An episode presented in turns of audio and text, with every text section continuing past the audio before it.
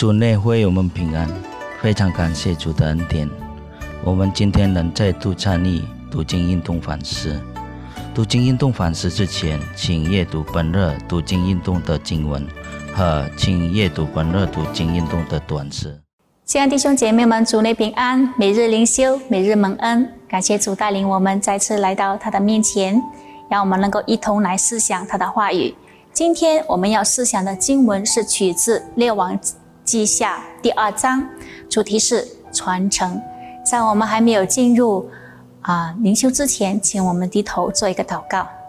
感谢亲爱的天父，谢谢你带领我们平安的度过一个黑夜，进入新的一天。我们求主你继续带领恩待我们今天的时间，让我们也是能够在这时候安静我们的心，让我们一同来思想主你的话语。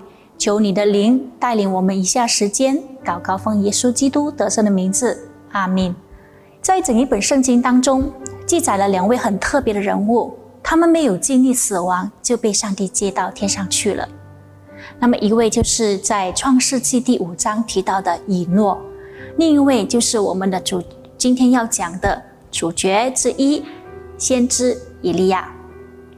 那么以利亚呢，还没有被上帝接到天上去之前，他还有一个很重要的工作要去完成，就是要把神的圣功交棒给下任的继承者，让他能够继续以利亚在地上的圣功，让他能够成为上帝的代言人，能够啊指引带领着以色列的百姓行在。讨上帝所喜悦的道路上面，那么这位继承人是谁呢？他就是我们今天要讲到的另一位主角，就是以利沙。我们从列王记下的第二章的第一节里面，就让我们可以看到，今天我们所讲的这个故事是从吉甲开始。以利沙跟着以利亚走了好过好几个地方。那么，以利亚呢？为了要考验以丽莎她是否真的决心侍奉上帝，于是让她留在原地去等候。但是以丽莎她知道她自己要追求的是什么，所以她始终坚持要跟随以丽莎。以利亚他带着以丽莎所走过的。地方都曾发生过重要的事情。第一个，他们走过的是什么什么地方呢？就是吉甲。吉甲是以色列人过了约旦河之后到的第一个地方。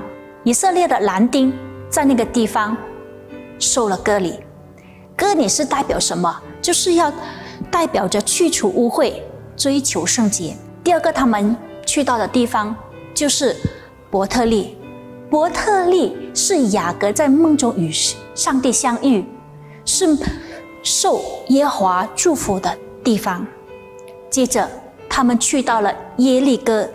耶利哥是以色列人进入迦南地之后第一个攻占的城市，是耶华使他们得着作为初熟的果子，献给耶和华上帝的地方。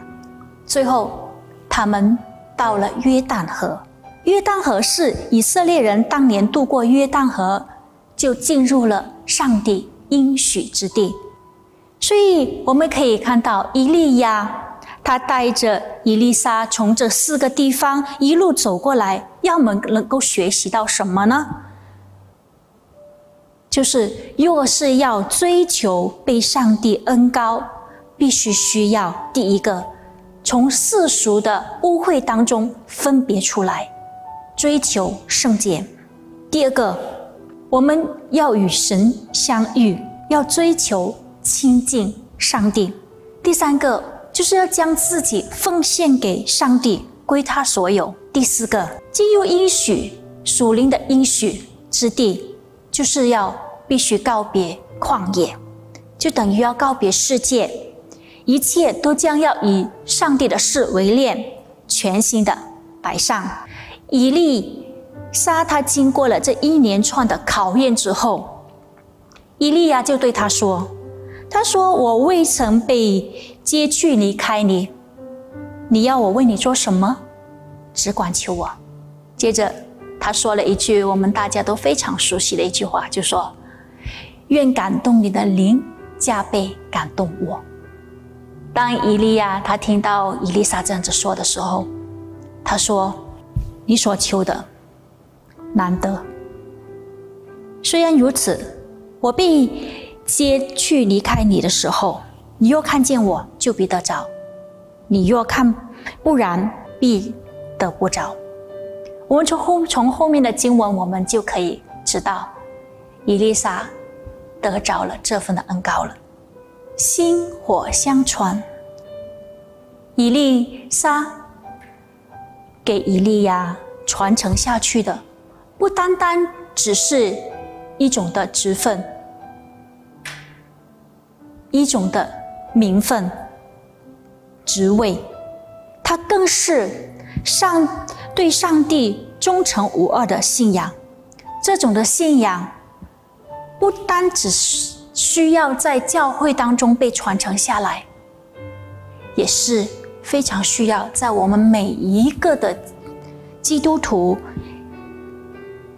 下一我们的子孙后代传承下去的，应该是什么？